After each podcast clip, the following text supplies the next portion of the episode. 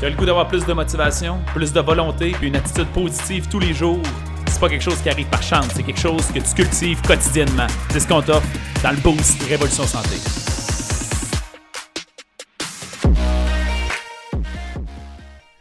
Salut, salut les amis, bienvenue au Boost. J'espère que vous allez bien ce matin. J'ai un sujet qui me tient bien à cœur ce matin et que j'essaie du moins personnellement et que c'est un peu un combat psychologique continuellement de respecter ça. Mais je considère vraiment que c'est une, attitude, une, façon de voir les choses qui est fondamentale pour réussir à croître. Je vous mets une, petite mise en contexte. Et j'ai eu cette réflexion-là hier soir en écoutant, et des choses d'entrepreneurs en fait, qui, sont, euh, qui ont plus de succès, qui sont plus ambitieux que moi. Puis, euh, puis là, je vais vous expliquer c'est quoi l'espèce de combat qu'il y a dans ma tête.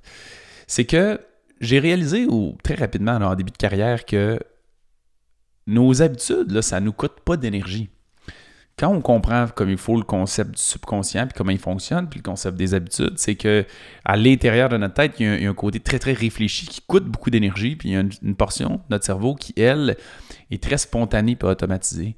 Et ces tâches-là automatisées ne coûtent presque pas d'énergie à exécuter. Donc, c'est là qu'on pourrait les décrire comme étant des habitudes. Ça coûte rien faire des habitudes. Et si on s'intéresse, je vais prendre l'exemple de la santé, je trouve que c'est le meilleur exemple. Si on se met à euh, prendre quelqu'un qui, je vais dire, depuis des années, a un six-pack. Quand j'utilise l'image du six-pack, c'est une métaphore pour que vous imaginiez n'importe qui qui a des performances physiques très élevées. On prend cette personne-là, puis on, ça fait, mettons, 5 ans, 10 ans que cette personne-là a toujours ça. Fait qu'on peut considérer que ça fait partie de ses habitudes. Et après ça, on prend quelqu'un qui a 40, 50, 60 livres en trop, peu importe quoi. Donc, quelqu'un qui se retrouve à avoir des performances qui sont moins élevées. Si on s'intéresse à ces deux individus-là, les deux personnes vont être capables de décrire quels sont leurs défis actuels où il y a cette performer davantage. Et ils vont être capables de décrire qu'est-ce qui est absolument simple et naturel pour eux, que même s'ils vivent pour le reste de leur vie sans faire d'efforts, ils vont garder ces habitudes-là. Ça peut être de boire de l'eau, ça peut être d'aller au gym absolument quatre fois par semaine, au moins deux heures pour la personne qui est en forme.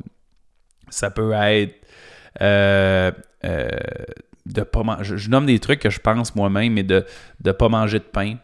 Pour moi, mettons, c'est rendu une habitude. Je, ne mange plus de pain pour déjeuner depuis des années. Euh, parce que c'est pas une bonne source d'énergie, je considère. c'est pauvre en vitamines et minéraux, c'est souvent transformé, puis ça a des additifs. C'est pas dur pour moi, je ne pense jamais manger un déjeuner avec des, des toasts, à titre d'exemple.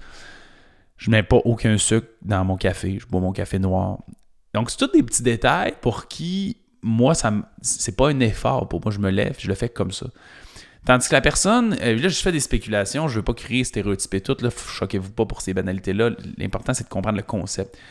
Et l'autre personne, par exemple, qui a possiblement des problèmes de poids, puis des problèmes de comportement alimentaire ou de choix alimentaire, peut-être que souvent la semaine, elle va prendre un vanille française chez Tim ou qu'elle met deux, trois sucres dans son café.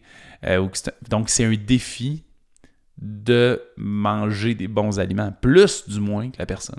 Pourquoi je vous... Mais, mais elle, a ses défis aussi, ça veut dire elle travaille fort sur certaines choses. Bon, qu'est-ce que je veux illustrer en faisant ça? C'est que peu importe où est-ce que tu es dans ton processus, les choses qui sont faciles pour toi en ce moment, c'est parce que tu les as développées dans le passé. Et une fois qu'on comprend ça, on se dit un peu. Si en ce moment-là, la personne qui est extrêmement en forme, manger vraiment bien puis s'entraîner, pour elle, c'est banal. Son combat en ce moment, c'est de faire encore plus d'entraînement, ses entraînements soient plus longs, ses charges soient plus élevées, les méthodes sont plus difficiles, c'est de tolérer encore plus la douleur, euh, etc. C'est des petits détails. Puis l'autre personne, son combat, c'est de ne pas mettre de sucre dans son café. Tu fais comment ça se fait? Et ça, la réponse, c'est juste une question d'habitude. Fait qu'on se fait, on réalise finalement que ce qu'on visualise comme objectif, des fois, on a tendance à spéculer qui vont être difficiles à atteindre, qui vont être difficiles à maintenir. Avoir un SPAC, on a tendance à faire Ah non, moi, ça ne me tente pas d'avoir un SPAC parce que c'est même trop de sacrifices. Il faut que tu. Ouais, mais la personne qui a un SPAC, ça fait 10 ans, là, c'est plus un sacrifice pour elle. Parce que de ne pas consommer d'alcool est indifférente de ça. De ne pas manger de dessert est indifférente de ça. Donc, émotionnellement, elle n'est pas attachée à ça. C'est facile, c'est simple. Ce que je veux essayer d'illustrer, c'est le fait que n'importe quel objectif, quand on réussit à le rentrer, à changer notre identité, modeler notre identité autour de ça et construire des habitudes de vie autour de ça, ça devient quelque chose qui est naturel, qui ne nécessite pas particulièrement d'efforts pour nous. Et je vous invite donc à vous poser la question, est-ce qu'il y a des objectifs que vous avez étiquetés dans votre tête que vous ne voulez pas atteindre parce que vous évaluez que c'est tough? je vais vous partager, moi personnellement, on, achève le 5 minutes, mais juste pour finir, moi personnellement, c'est quoi mes défis? Il y a beaucoup d'entrepreneurs extrêmement ambitieux qui accomplissent de grandes choses qui m'inspirent énormément. Je les écoute et je me dis, ah, j'aimerais avoir des résultats comme eux. Puis je suis pas dans la jalousie, dans l'optique de progresser dans ça. Et je, je suis pas, je, suis pas à plaindre du tout dans ma vie, mais dans cet intérêt-là. Et souvent, notre cerveau, d'emblée, qu'est-ce qu'il se met à faire? C'est Ouais, mais c'est difficile. Faire, avoir plusieurs entreprises, c'est difficile. Ouais, mais avoir tel contexte, c'est difficile. on a tendance à penser ça. C'est difficile pour toi maintenant. Mais ces gens-là qui ont une entreprise qui font 100 fois mon chiffre d'affaires, mais s'ils avaient à gérer une entreprise qui fait 10 fois mon chiffre d'affaires, ils trouveraient ça facile. Donc, tout est une question d'habitude. Et comment on fait pour modifier ces habitudes-là? Mais suffit de mettre un pas en dehors de notre zone de confort continuellement. Et ça fait en sorte que tout à coup, tu t'habitues à avoir une charge. Pareil qu'à l'entraînement, tu t'habitues à avoir une charge, une pression par rapport à sortir de ta zone de confort. Puis là, cette charge-là, dans le futur, elle va être légère. Ça va être, facile pour toi de la maintenir. Puis là, tu vas mettre ton pied en dehors de ta, zone de confort. C'est exactement le même concept que quelqu'un qui fait du squat au gym, commence avec 100 livres. C'est facile. Là, je fais sort de ta zone de confort, il met 150. Oh, ça commence à être difficile. Il s'entraîne une couple de semaines, rendu facile, met 200, met 250, met 300. Mais là, quand je reviens à 150, rendu léger, c'est la même chose avec vos objectifs. Alors, n'étiquetez pas vos objectifs comme ça. Puis essayez de vous toujours vous dire, peu importe l'ambition que j'ai, je peux arriver à un stade où c'est naturel pour moi d'avoir ça. Si le défi, c'est de se rendre jusque-là. Mais gardez cette attitude-là en tout temps. J'espère que vous appréciez. On se dit au prochain boost. Salut gang!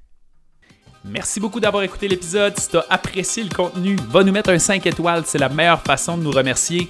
Notre mission, c'est d'aider le plus de gens possible avec leur santé. Donc, si ça te parlait à toi, ça peut aider quelqu'un d'autre. Partage ça sur Facebook ou à un ami pour embarquer dans notre mission.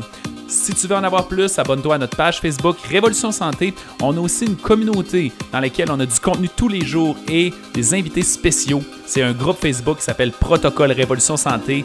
Va faire ta demande d'adhésion maintenant.